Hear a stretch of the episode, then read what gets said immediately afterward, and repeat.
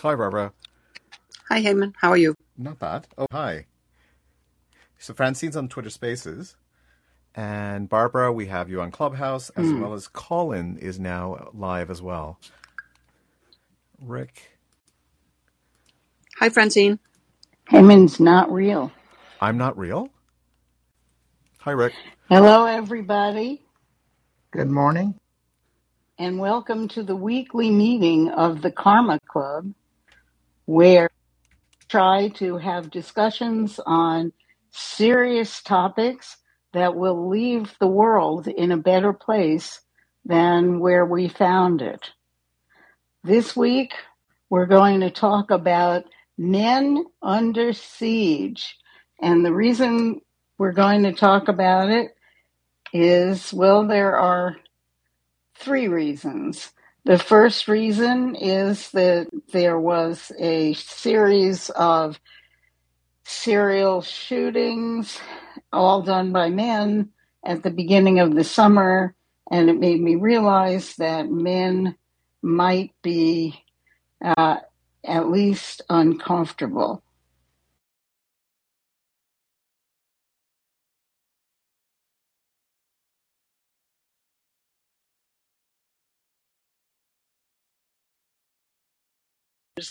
And I can see that most men no longer know how to treat women. And the third reason is that I believe that technology has loosened the relationship characteristics between men and women and brought men to believe that they need to form groups for support in the same way that women always have. So we're going to talk about that. Hi, Sinead. Good to see you. Can you hear me? Am I really broadcasting? Yes, you are. I don't know. I'll let Barbara and Rick uh, let, let us know. Yeah, I don't, yep, I we can hear you loud and clear. I've made Heyman a co-host. Yep, on Twitter Spaces side. And for those listening and wondering what's I've going made, on. Sinead, I'm trying to make you a speaker. And for those listening and wondering what's going on, uh, we are always multicasting. And today uh, we're continuing the, to multicast from Twitter Spaces. So we're connected on Clubhouse, Callin app, as well as Twitter Spaces. And anyone on any one of these platforms can actually join us in the conversation. So on Callin, you could uh, call in. On Clubhouse, just come on up. And uh, as on Twitter Spaces, same thing. Twitter Spaces, you have to um, you have to ask to be a speaker. I tried to make Sinead, Sinead a speaker. She's just a listener. She refused. So I guess she can't come up. I'll do this once more. Okay. All right. All right. She just sent me a green heart. What do you think that means? She's okay. It means she's happy being a listener. All right. I will leave you being a listener. Uh, if you want to be a speaker, Sinead, you know, you know how to get me. Okay. Here's what we're going to do today. We're going to discuss... Well, first of all, here's what we're going to do for the rest of the existence of the club.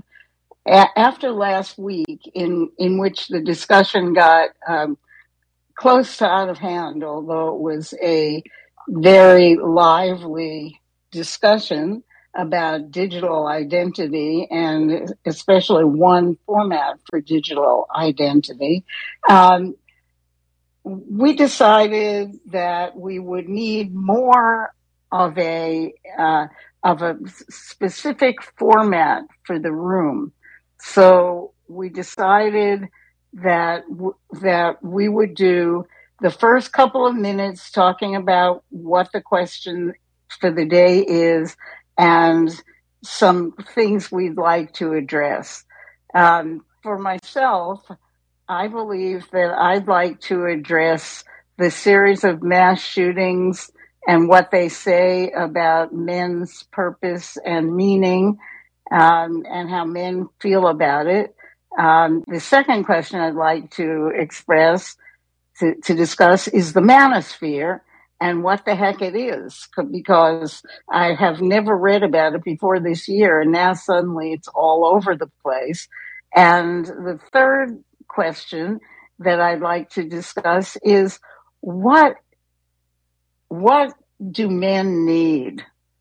You know, I'm I'm a person who was always the only woman in every room because I was so early as a woman in business.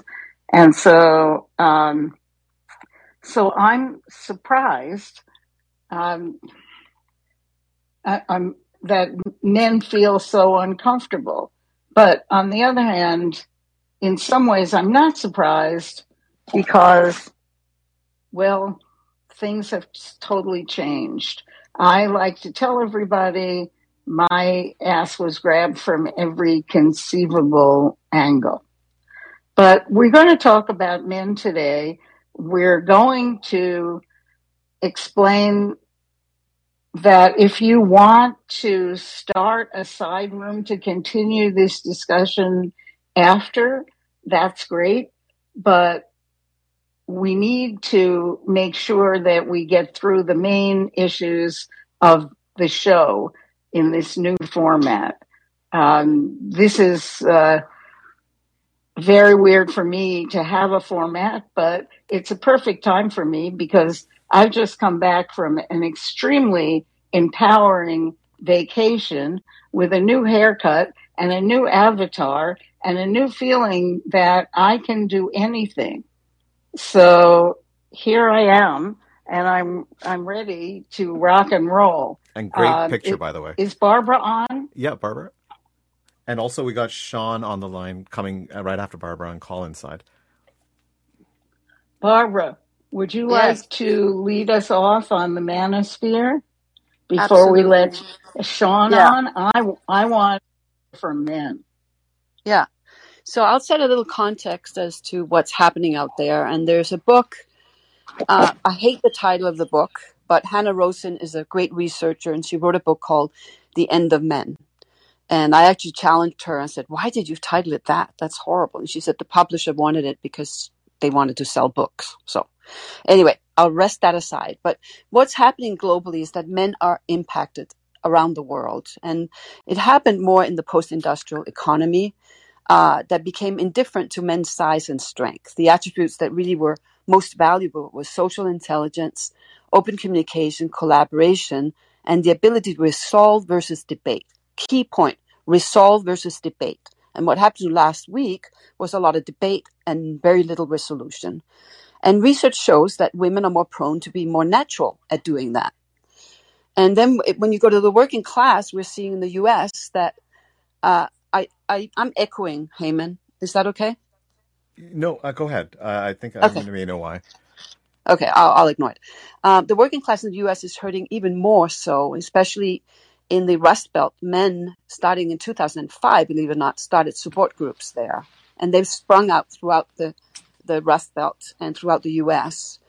Uh, and it, and also the post-industrial economy has turned the traditional family roles upside down. And let me just give you some statistics so we can kind of get, get this kicked off. So me, today, men uh, dominate just two uh, of the fifteen job categories, janitor and computer engineer. The rest are dominated by women. Women dominate in middle management, fifty-six percent accountants, fifty percent of all banking insurance jobs. Women earn over sixty percent of master degrees and over half medical degrees and M B As, including women of color. And today, men are more likely uh, to only hold a high school diploma than women. And I'll give you a couple of studies that I think are really important. Uh, one is Pell Institute came up with a study of lower income men and women and found that retooling for men, men failed to graduate and in turn had a harder time committing to school and and, and reach out for help, uh, which they desperately needed to retool, but they felt in, intimidated and felt isolated and wouldn't wouldn't want to reach out to fellow students or school council and therefore failed.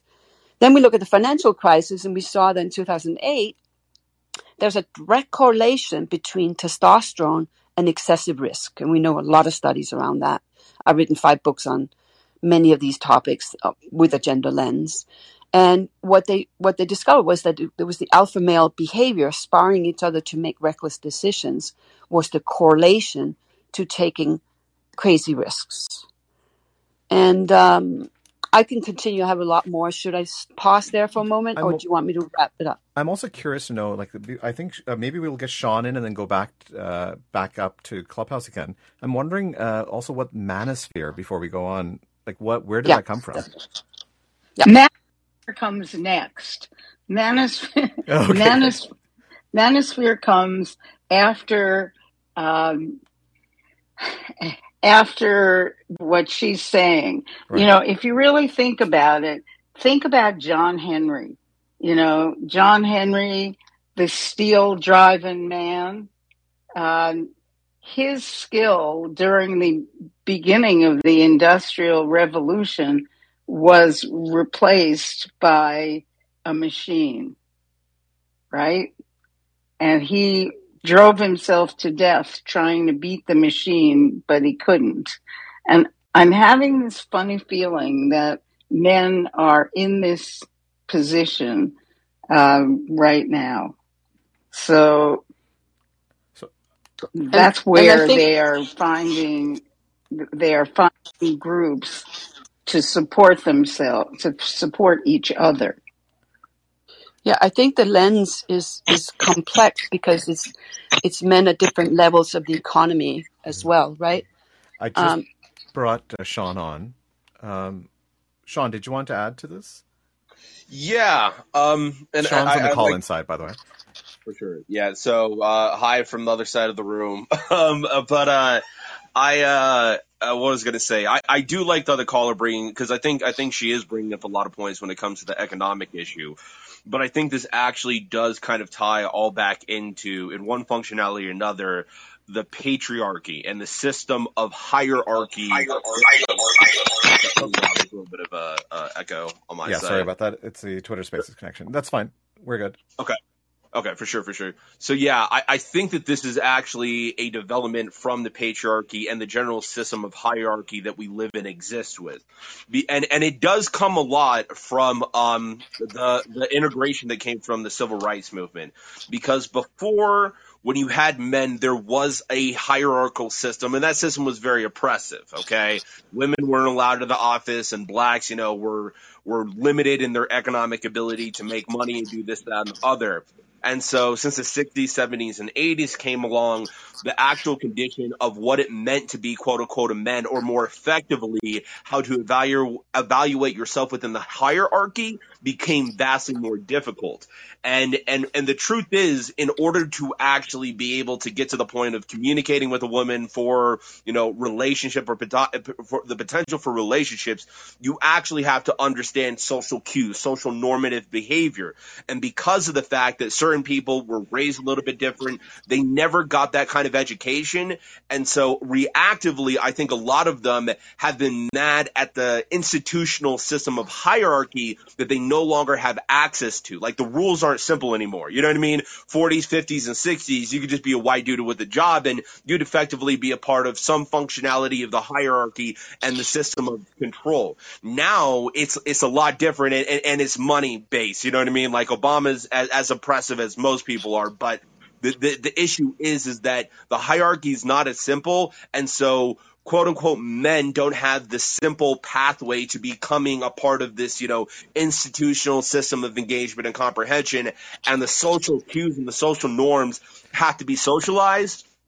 And if you don't get that kind of early on and you get ostracized a little bit, you're never ever you're never able to actually kind of learn like the, the social P's and Q's of how to develop these types of communication relationships. And I think mm-hmm. that's one of the bigger problems at hand is, is that you just have a, a bunch of people, and I'll be honest here, who have yet to learn how to talk to women from a, a, a more higher cognitive level. It'd be like, oh, you're a person, and I should talk to you as a person. And as such, due to the nature of the internet, they get online and just, you know, start bad mouthing women, get angry at women because of the fact they don't need they don't necessarily understand how engaged in the hierarchy. And the, the manosphere in a lot of ways is kind of an answer to that that by giving them very simplistic and easy information to kind of get a hold of, to give them the basics of kind of the social hierarchy and how the communication for men and women work in today's society. And, and, and, and it's kind of like basic in a way. And I think, you know, honestly, a lot of it's sexist, but for people who have never actually been socialized to talk to women, it's very appealing because it, it does have a, a masculine tendency and it does have a, a learnance and a promise. So it's a safe place. Is that what you're saying? It's a safe place. Yeah. Um, so yeah. Barbara and uh, Francine, back can, to you. Can, yeah. Can, can I this add, is Shireen, can I go next? Right after, yeah. I just wanted yeah. Barbara? Yeah. And then we'll go to Shireen. So here's the thing, Sean, thank you for that. And I get, I totally get it about the patriarchy and the hierarchy. Uh, I have been working this space for eight thousand for thirty, thirty years and done eight thousand workshops around the world with men and women working together. And what we found was that there are twenty percent of men who get it and know what to do. And then there, there are sixty percent of men who get it but do not know what to do. And then the twenty percent who don't get it and don't care, right? So what we do is we work on the sixty percent in partnership with the twenty, right? But just to give you a sense of, of this, I think part of it is the water that we're swimming in. And part of it is really the, the need to learn. What we found was that women, when we were in these workshops, women were avidly engaged immediately. Men had their arms crossed, right? And their eyes rolling in the very beginning, thirty years ago. And, but, but unless we, we instilled the hierarchy, like the C E O said, you must come to this workshop. You know, they would come and they begin to open their arms and learn. And I think men, most men, have the best of intentions.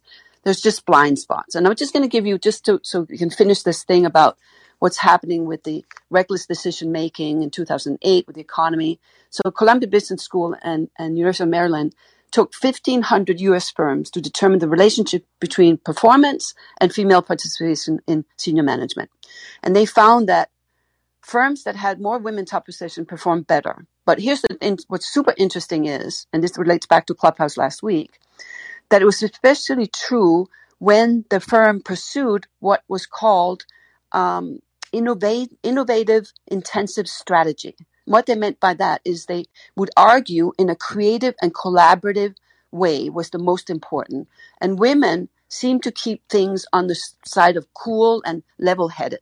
That's fifteen hundred firms. That's pretty impactful. And then we have sixty-two studies that shows that correlation as and well. So Barbara, I just wanted to add that in. One yeah, thing interesting ahead. was that when Sean was speaking, he was actually saying that men have to realize, uh, men realize that women are people as well, and they have to learn to talk. It's a beautiful to them, thing, right? Yeah. So the yeah. question is also, I think I'm wondering whether it's even a more basic Heyman, level. Heyman, you are echoing. Oh, am I?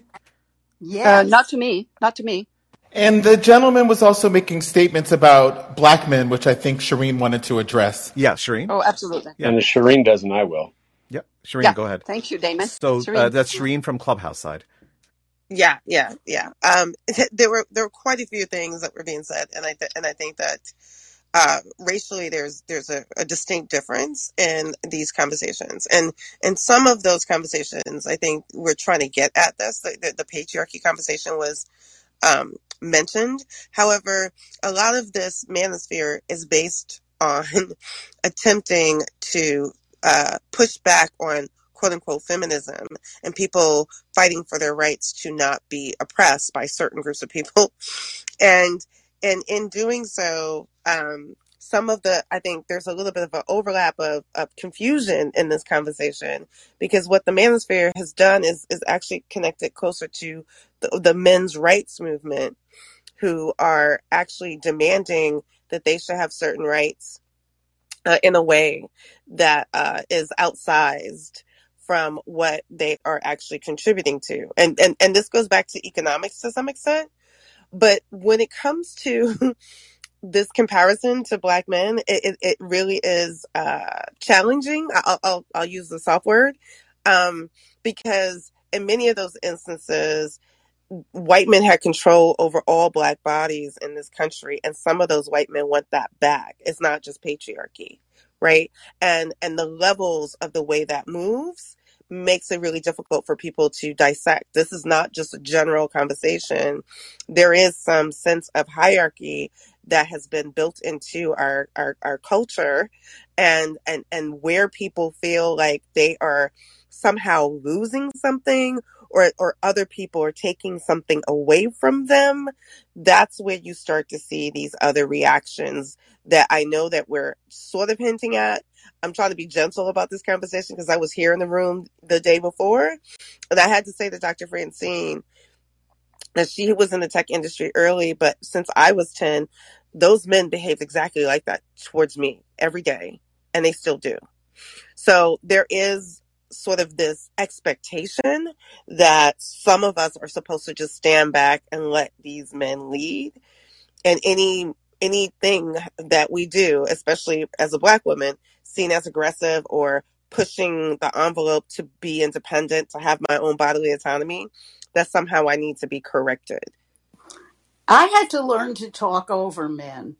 And I, I learned it really, I learned it to the point where I do it on Clubhouse now without even realizing it. Because in my entire career, the only way that I could get a word in edgewise with a man in the tech industry was to talk over him. And I can imagine how you must have felt, Shireen, if that's how I felt. Because you also had the... Uh, the dubious distinction of being a Black woman. And from what I've learned on Clubhouse, Black women get the brunt of everything. But what I would, I want to go back to how men are feeling now, because I think that there is a change in the way men are feeling. And what I wanted to do, what I was hoping this conversation could help do, um, was figure out why some men end up in Barbara's workshops and other men end up, you know, sh- serial shooters in a mall. And, you know, it's never, a, it's always single men. It's always single young men. And it's always single young men who feel somehow like they've been deprived of opportunity. And I, I was listening to something this morning about Charlottesville, um, and and they were playing the background video of the of the chant, "They will not replace us." And I I realized that we are also being pulled apart by by sexism in a way that, and, and maybe I'm using the wrong term, not sexism, but by an inability to talk to each other that it, that will make it more difficult to raise families. And I, and I know that in my own family, it happens all the time because all three of us, me and my two daughters, we are economically independent of whatever significant uh, other we might have. And that is very threatening to many men. I noticed that uh, Damien was next up. Yeah. And uh, yeah, the- also there's Schnarf on Colin's side. Uh, he made an interesting comment in the chat. And uh, I don't know whether he wants to speak to that as well. So, uh, Damien. Uh, yeah, thank you for having me, everybody. Um, a little odd for me to engage in a format like this where I, I can't see all the people who we're, we're talking to across multiple platforms and the echoes and whatnot. Oh, sorry. The um, echoes uh, echoes should... Uh, I cut be, off the Twitter. Yeah, thank you. I couldn't, I couldn't stand it. I yeah. mean... I was on the Twitter, Twitter yeah. side, and it was I was hearing everything. It's not working. Twice. Yeah. yeah. So now it's basically Callin and Clubhouse at this time, and Callin actually has uh, several uh, individuals listening in, and Schnarf is online to uh, speak next. Great. Um, um, yeah, I'll, I'll just, you know, it's kind of a tricky position. Uh, I, I speak about masculinity and about men's issues quite a bit. Um, I'll be very frank and say that at the moment, this doesn't quite feel like a space where people are really wanting to hear each other's perspective, to nurture growth and progress. It doesn't feel from the comments and from um, the, uh, uh, you know, the previous gentleman who spoke was there's there's a lot of things that um, that I think needed to be addressed in his dialogue that I don't feel were quite respectful towards uh, women, towards uh, people of color. Um, I, th- I think that uh, I, I don't know that I feel completely safe to open up in this format. Tell that me being more. Said, that being said, I'll take a shot at it for the sake of hopefully. Thanks, Damien. Moving the needle a little bit. Um, and, and Barbara, you know, thank you for inviting me here today. Um, My pleasure. I, I think that, I think that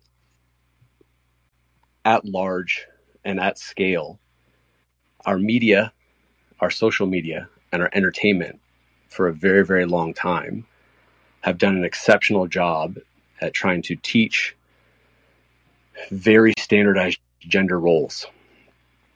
I think that they also teach conflict. They teach us to look at our differences.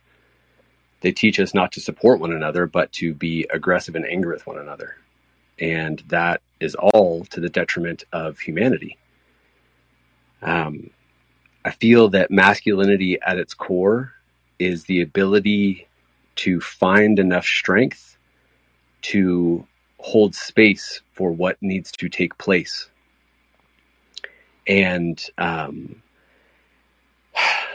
and I feel that, that oftentimes the container that's being set, um, is, is, is lacking safety and security, is lacking, is lacking a, a place, a foundational stance of emotional support for feminine energy to really thrive and be heard. And I think that within every single human being, we have both. both masculine and feminine energy, and we need to learn how to nurture both within ourselves. I think for many, many years, many generations, men have been taught to stop feeling and to man up and to suck it up and to not cry and all those things that were the narrative for so long. I hate that we've taught men that. Yeah. But it's yeah, just, me, me too. Well, um, yeah. And and I think that it's an unnecessary lesson that teaches people to disregard uh, huge components of what makes them them, and yet it gets perpetuated. Um, I, I did hear the comment about, you know, us being replaced by machines, and I'm sure in, for some people there are concerns about losing their livelihood to technology. Um, I, I think if we focus on that, we're sidestepping the elephant in the room, which is men don't feel, and I'm going to generalize here, men don't feel safe to open themselves up emotionally. I feel primarily because we have been met with a, a expansive lack of support when we do. There's been a lot of finger pointing towards men to say, hey, you need to be more authentic. You need to be more vulnerable. You need to be more in touch with your emotions. And then when we get there and we ask for help and we put it out there, most people don't know how to respond to that. And that leads to a very dangerous situation where you are encouraging somebody who is fragile and scared in a situation to leap, but you're not providing them with a parachute. You're not standing at the bottom with a net. You're literally just shouting at the top saying, hey, you have to, and and not engaging in the process of support. And and this is at scale. I'm not talking individually. There are some amazing people that do a good job of nurturing men's emotional states and, and how to encourage them to trust themselves and love themselves enough in an era where we have been broken down as men for all of our shortcomings, most of which were taught to us and most of which were perpetuated because we never challenged the system. Um, I don't agree with the system. I don't like it the way it currently stands in place. I, I think all humans need to do a better job at pausing before we respond and taking a moment and trying to empathize with the human who we're interacting with and recognize that they're going through a human experience with us present. Now, if we yell at them for it, I think we're missing the point. I think we're all trying to be seen and heard just a little bit so we can feel more connected. And so I, I would encourage any conversation about seeing if men are in crisis to, first of all, disconnect from any label of Manosphere, which I had to Google, and from what I can tell, is not necessarily a place that I would associate myself. On top of that, I think Men in Crisis, I'm wrapping it up right Sorry. here, I'm landing yeah. the plane, I promise. Yeah. I think that I would encourage all of us to pause for a second and say, if you're wondering why men are in crisis, please be prepared to pause long enough to hear our responses. And if somebody is jumping in from a derogatory, disrespectful type of stance, I think that needs to be addressed before any conversation moves on, because it sets the tone that um, that people are going to enforce their will upon a situation where I don't think it's necessary. Thanks. And Heyman, I thank you, Damien. This is Elijah Joy here. I also just wanted to say, um, and thank you, Damien, um, for alluding to the previous caller's uh, basically anti-Black and uh, other, you know, sort of statements. Um, but in the spirit of that, Shireen was not allowed to finish or land her plane. Am I correct, Shireen? I, you know, I, I wasn't done, but I think that I think that there's I, I think that what's happening in this room is this is a very tense conversation. Yeah. And um, I, I can hear some of the caution, I, but I also think that sometimes we do need to make sure that we call out the, the, the problematic things that actually happen so that we can. And real quickly, I hear everything, y'all. I am the type of man born to a male body that I definitely did not was not ready to identify with, but I navigated. Yeah. I hear everything. I feel everything. So back to Shireen, please, Heyman. Yeah, just one also, moment, please. And also, Shireen, before you, uh, if you don't mind, I mean, I, there's an interesting conversation that's also happening on the call-in side that I Heyman, might like to Heyman, add on to. But, Heyman, yeah, let let let let Shireen go. Yeah, yeah, sorry. And we'll go back to the call-in side. It was just an ongoing minute. conversation. That's why I was wanted to add that in. Thanks. Yeah. It, so what I what I was absolutely trying to to try to get at um, that that some of this is the it, it, I hear Damien's point because he feels like they're like men are going through an emotional transformation and they're not being held as they go through it.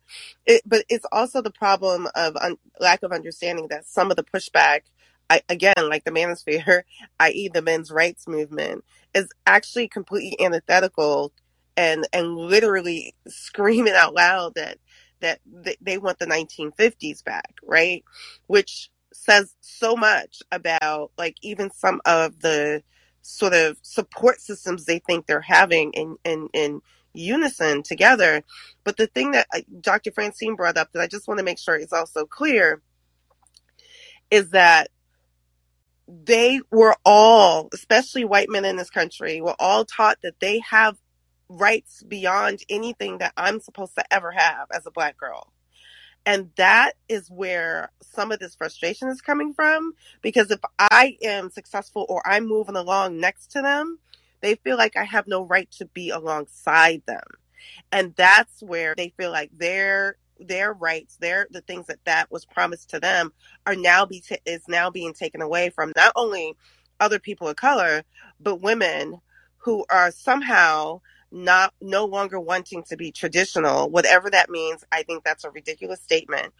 And this forced nature of the quote unquote nuclear family, right? That is a misnomer.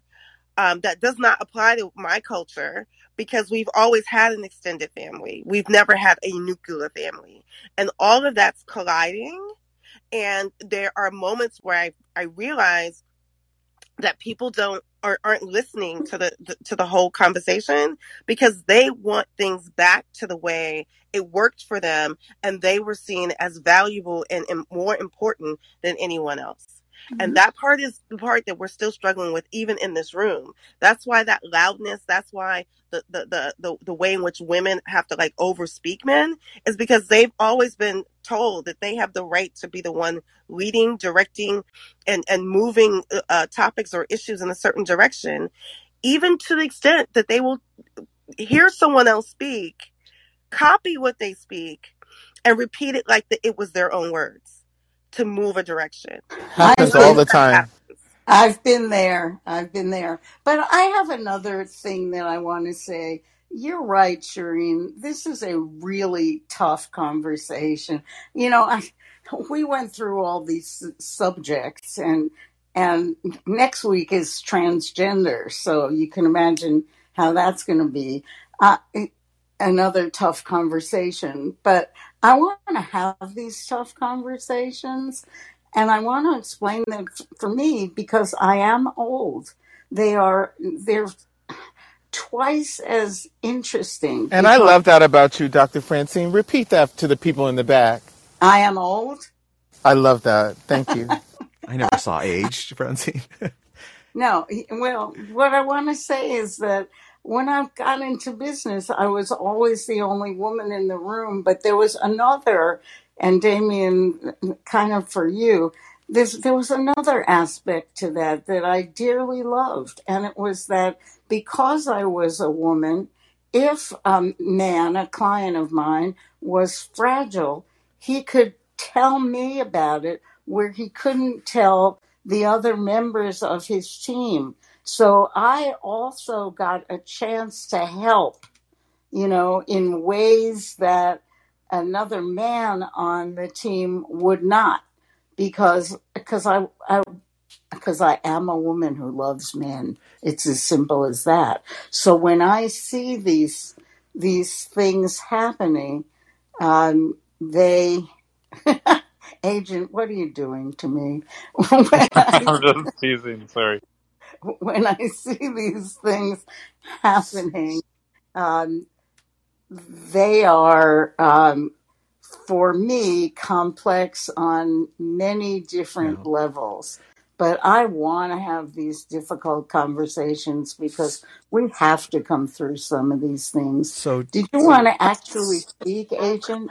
Sorry, one second, uh, Francine, because um, just just to be fair, um, there was a conf- there was a person waiting online, Schnarf, who actually said, um, "Schnarf, please explain this." I mean, we just want to know because I think this is a, a conversation that people are having on the chat side on the call in as well. It's they he basically said another white woman in oppression Olympics.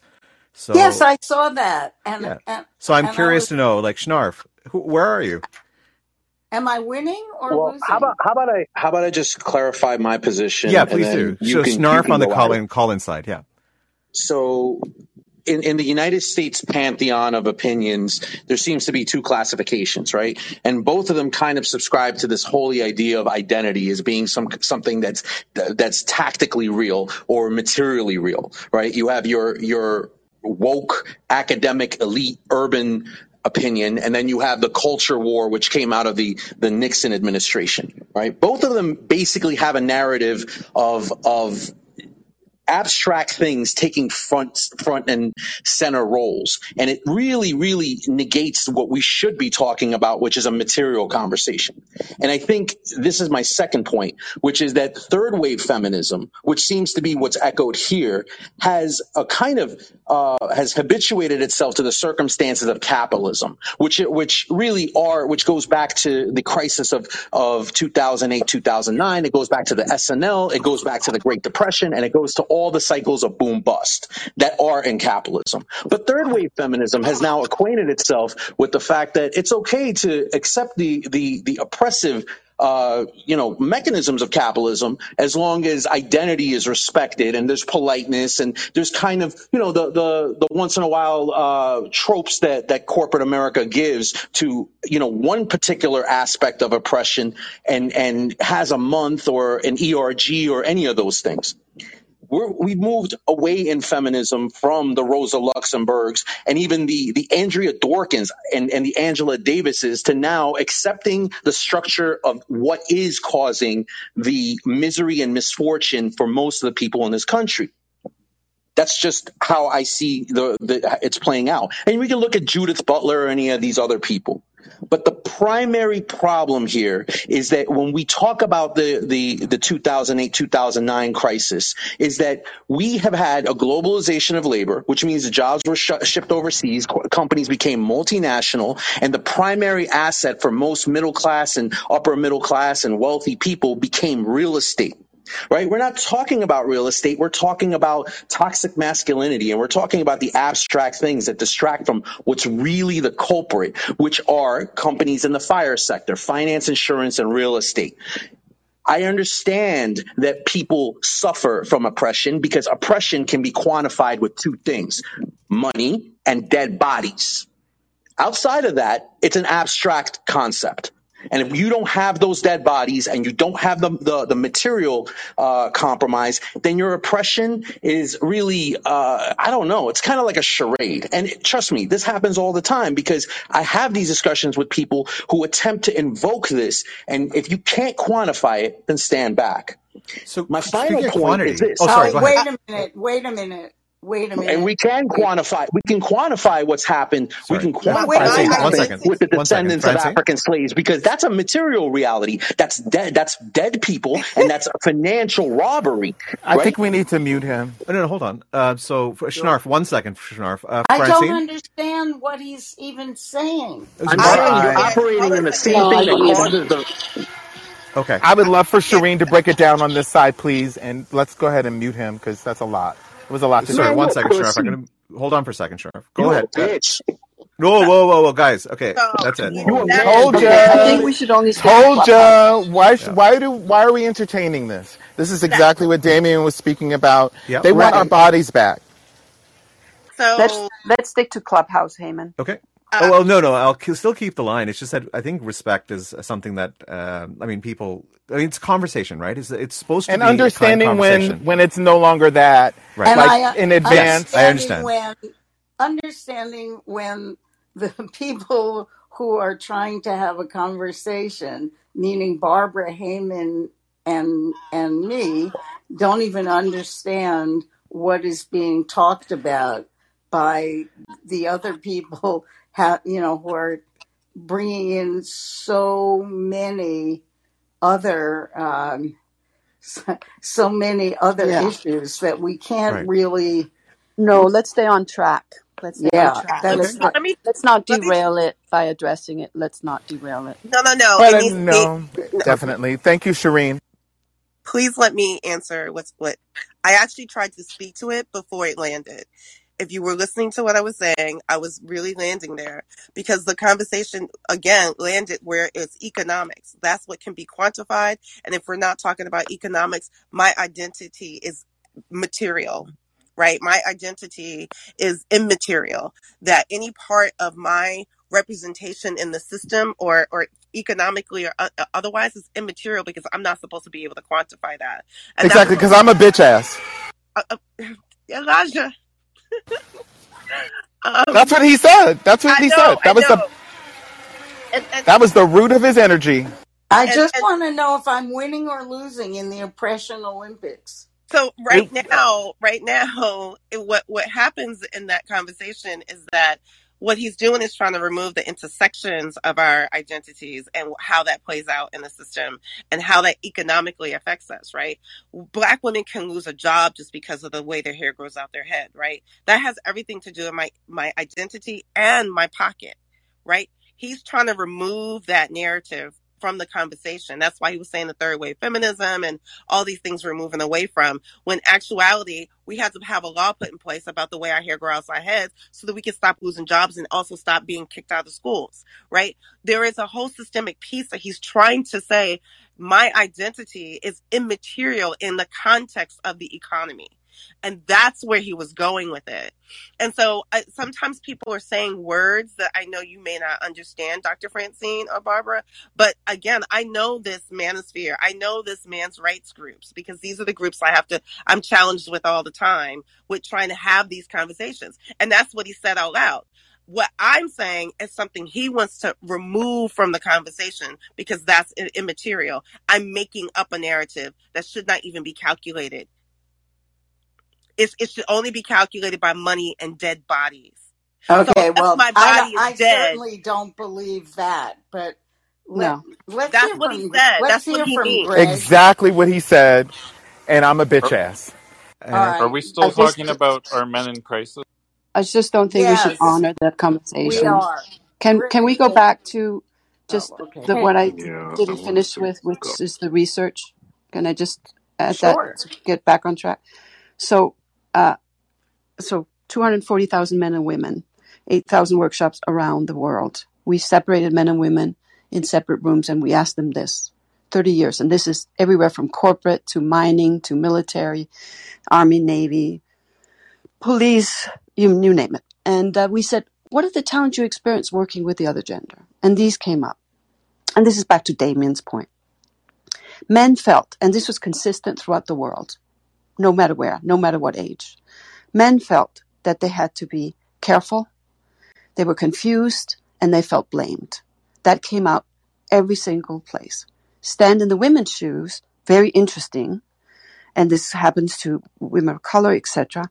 They felt excluded, dismissed, and not valued. So if you map that on, you can see that one can perpetuate the other.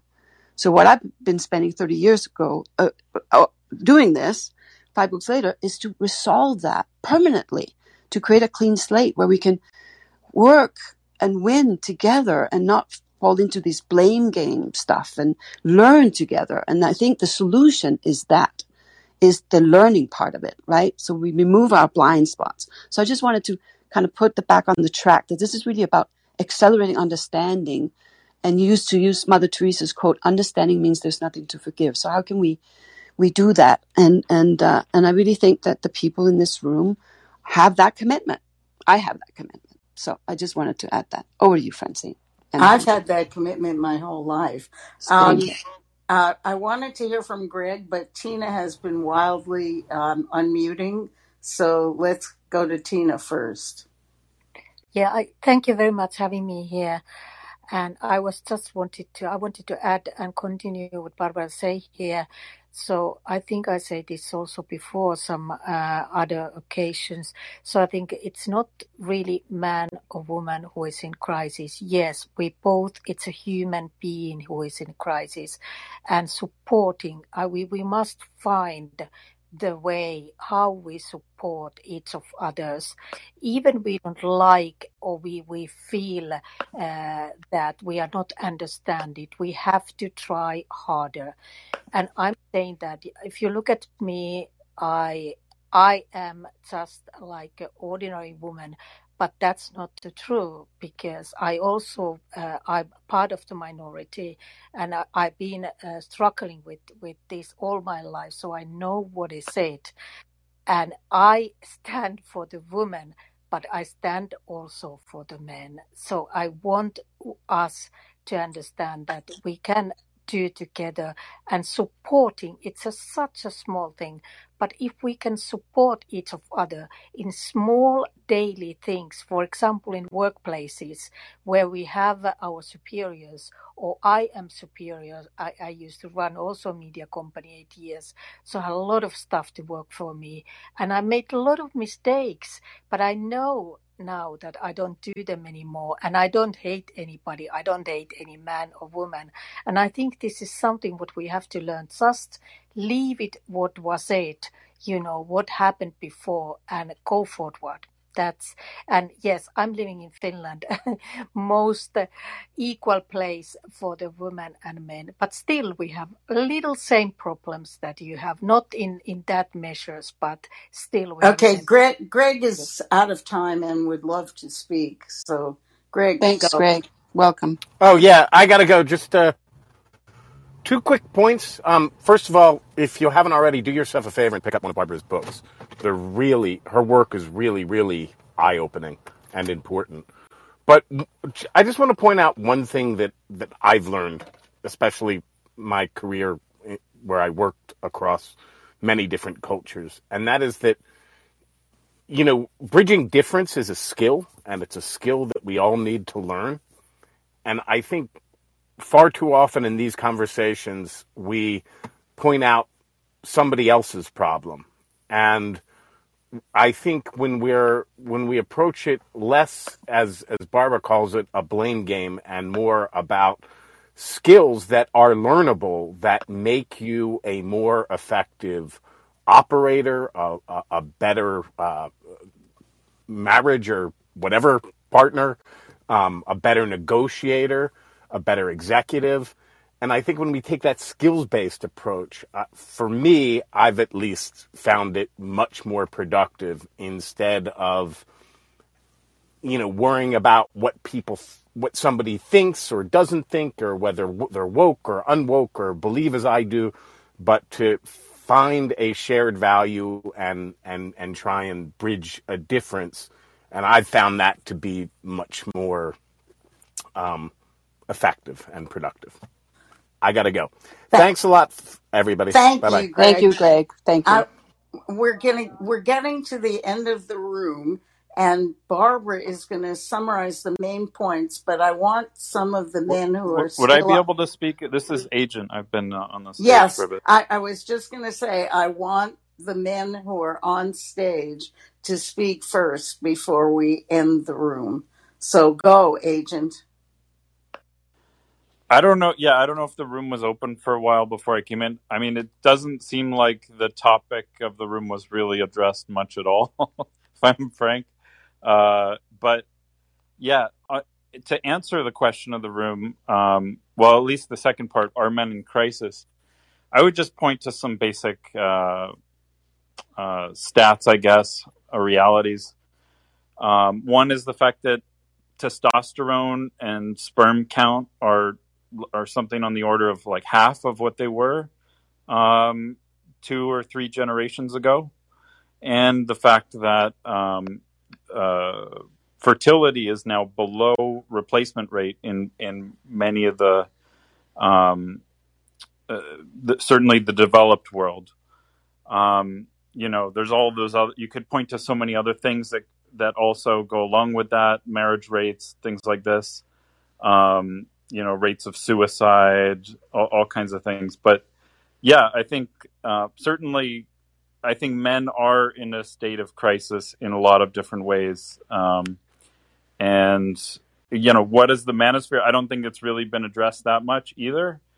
Um, it's kind of a broad set of different, um, I don't know, alternative ways of thinking and, and analyzing and, you know, it ranges from like these incel groups who do weird things to, uh, you know, just men, probably more positive, like, uh, well, someone mentioned men's rights group or, or even people that do like men's workshops and try to try to build men up to be, uh, better men, more, uh, you know, well socialized citizens and that sort of thing.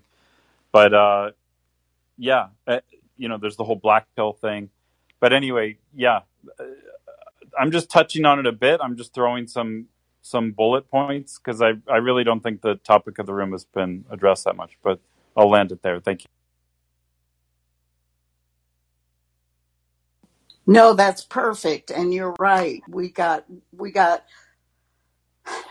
and, and here's what I didn't expect that happened. And that is that these topics are also intersectional. And I, I um, was, I don't know how to put it, but I, I didn't really expect uh, all the intersectionalities that have emerged, which make me believe that it's far more complex than I originally thought it was. And Agent, I originally thought about it in much the same way that you thought about it. You know, in terms of sperm counts and, you know, f- fertility and marriages and workplace and, and all the rest of that. But that was leaving out the very important uh, intersectionalities that that actually have to be discussed. James, are you wanting to be next? Sure, if I can. I think I could try to answer both questions shortly since I know that you guys are trying to wind down. Um, I happened to do a whole room on the manosphere some time ago. I, I would actually have to pull it up. The recordings were on. I'll get to that part. I'll get to that part last, but yes, men are in crisis.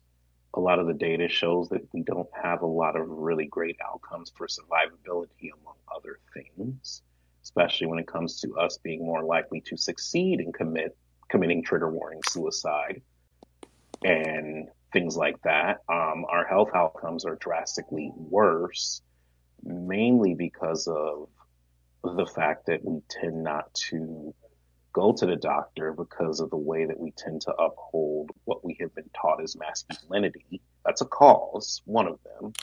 But generally speaking, we are actually in crisis. Now, what is the Manosphere? A lot of people, just, just in brief, Shireen basically said most of what I wanted to say, but I'm just going to add a couple of points. The Manosphere is basically the modern men's rights activist movement online. If you happen to know anything about the men's rights movement, it was started with Warren Farrell, actually disagreed with the individuals who were belonging to the men's liberation movement in the mid seventies.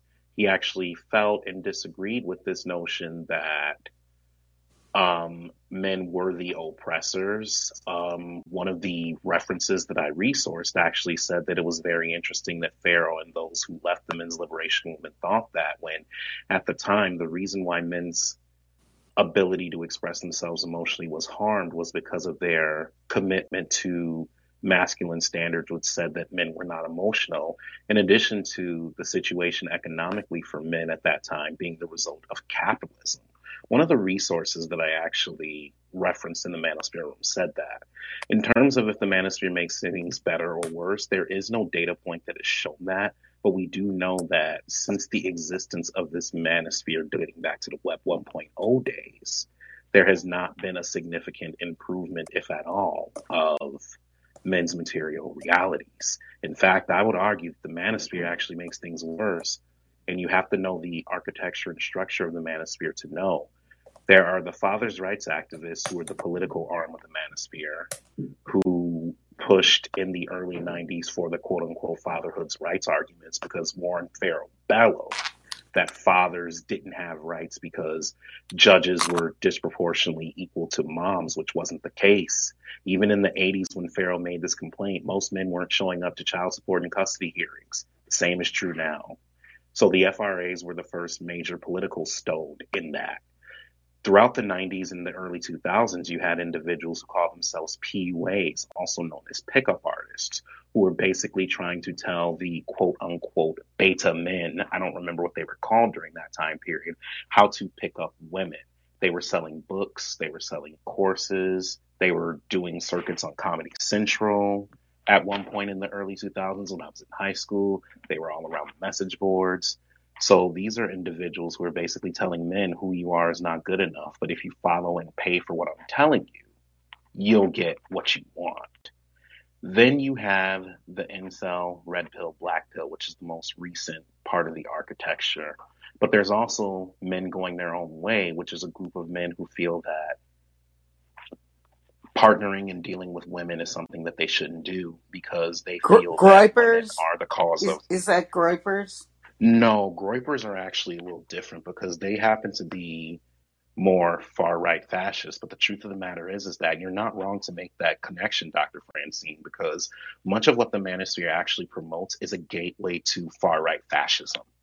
So you're not exactly incorrect by making that link, because that's what the data is starting to find on the Manosphere. And there are women in the Manosphere that uphold it. They're called what they're called trad wives, which is short for traditional wife. And there are other specific women's groups in the Manosphere who support that agenda. Basically, what the Manosphere believes is what Shireen said. They want to return to society as the way it was in the nineteen fifties and feel that women gaining rights has harmed the material reality of men. So that is what the Manosphere is. I have the resources if anyone wants to message me. They're actually fairly toxic, and they do happen to churn out a lot of disinformation about women, black people, et cetera. And I hate to say it, they are a gateway to the far-right fascism that we're dealing with today. Many of them say that they're apolitical, but they're maggots. Thank you for letting me speak. Thank you for thank you for delineating all this. Brian, my man. So, hey there. Can you? I came in late, so I I really uh, I, I I'll be honest with you. I, I am unsure of what the conversation. I, I saw the title. You don't have uh, to speak. But uh, I, the only thing from what I've heard so far, when I hear, you know, our men in crisis, to me, and I'll, I'll I have to hop off because uh, Attorney General Garland, Merrick Garland's going to speak soon. But I, I just, for me, coming in cold, and forgive me if this has been said, but just, just my my my perspective, my view. Uh, when I hear our men in crisis, and there's, you know, there's a swell or conversation or what have you of going back to a, you know, a, a time back, you know, in, you know, back in time, I'm like, what men are in crisis? Is it white men? Because like, I feel, you know, there, there's a, a difference there. I mean, I, I don't, I, I really tried to stay away from absolutes, like all, you know, men, all women, all African Americans, all white people, all et cetera.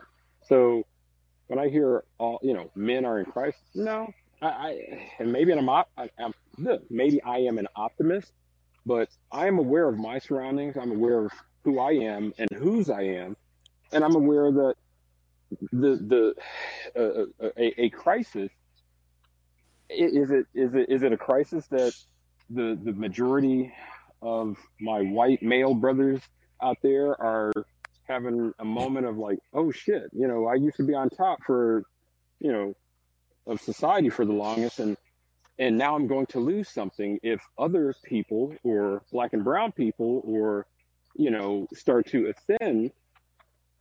To me, I, I, I don't. I don't the know. short I, answer to that, Brian, is yes. And yeah, I don't yeah, mean to like, cut you yeah. off, but no, go right ahead. Yeah, you're, I, I just, yeah, I don't. It's twelve o'clock and I want yeah. to get two more speakers in. All right. So I, I still love you. Uh, A C? Yeah, so uh, very succinctly, are men in crisis one hundred percent, one hundred thousand percent? Um, I believe it moves beyond the scope of race. Uh, Agent made some great points. I think men are in crisis across the West, the United States, Europe. Uh, predominantly, and it has to do uh, mainly with uh, male masculinity being redefined, right? And then also like social justice uh, movements that are happening uh, in times right now. So one hundred percent, I do think, uh, I, I know that men are in crisis, and uh, it moves beyond the scope of race. This is A C M Complete. That was wonderful. Thank you. Pa- Paweł? Poet? Hi, it's, it's Paweł. Thanks. Paweł, uh, oh God. Yeah, so, no so worries. Sorry. When I, when I saw the title of the room, I thought you were speaking about me right now because I feel like I'm talking right from the middle, from the Manosphere. I'm watching second division Polish football, that's soccer for you, drinking beer, eating peanuts, smoking cigarettes. My girlfriend is sick, so, you know. Uh, anyways, uh, I think these points raised by James and Agent are very valid. Uh, there's there's a bunch of really strange people online, and, and they creep into the real life. I'm a member of a um, center of the right, somewhat somewhat conservative uh, organization in my country, and my colleague conducted research on, on the gender disparities, right? So the boys have worse academic outcomes. Uh, the women are catching up academically. Uh, the, the, the, the boys uh, read uh, not as well as the girls do, et cetera, et cetera. And uh, you know, fairly, fairly normal research. He he wanted to, to raise the point of, of some men, some boys.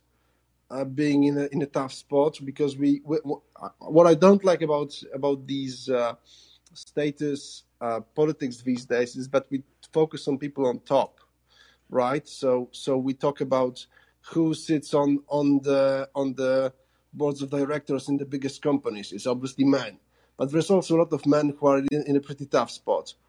But when I saw how this research was picked up by the quote unquote Manosphere.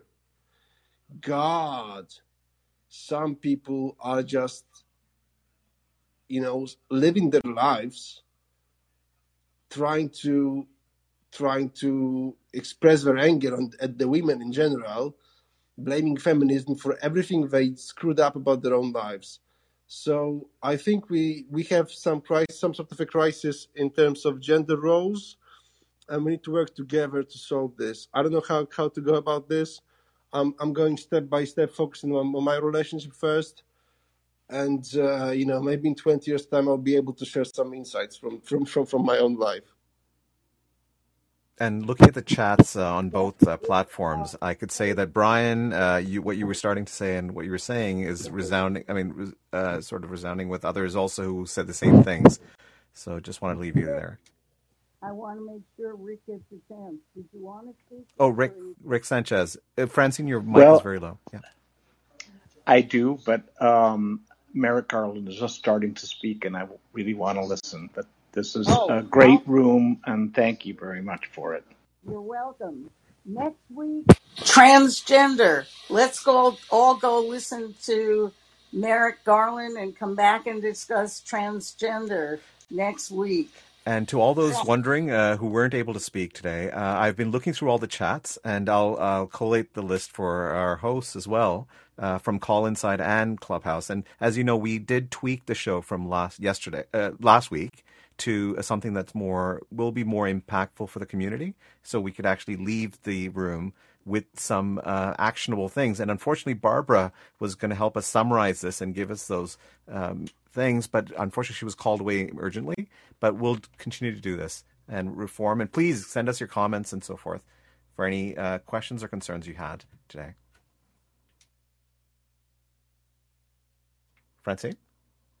Oh, she's she's gone to the hair curl. So thank you again for all for joining us today. And uh, please uh, join us next uh, Thursday. And uh, just to let you know, I mean, for those who can come on to speak uh, from the call-in side and also on Clubhouse side, uh, please be reassured. I mean, you're uh, from judging from the chats and the comments, you're pretty much like this. Some of the sentiments are the same, but I think we haven't reached that uh, verbal agreement yet.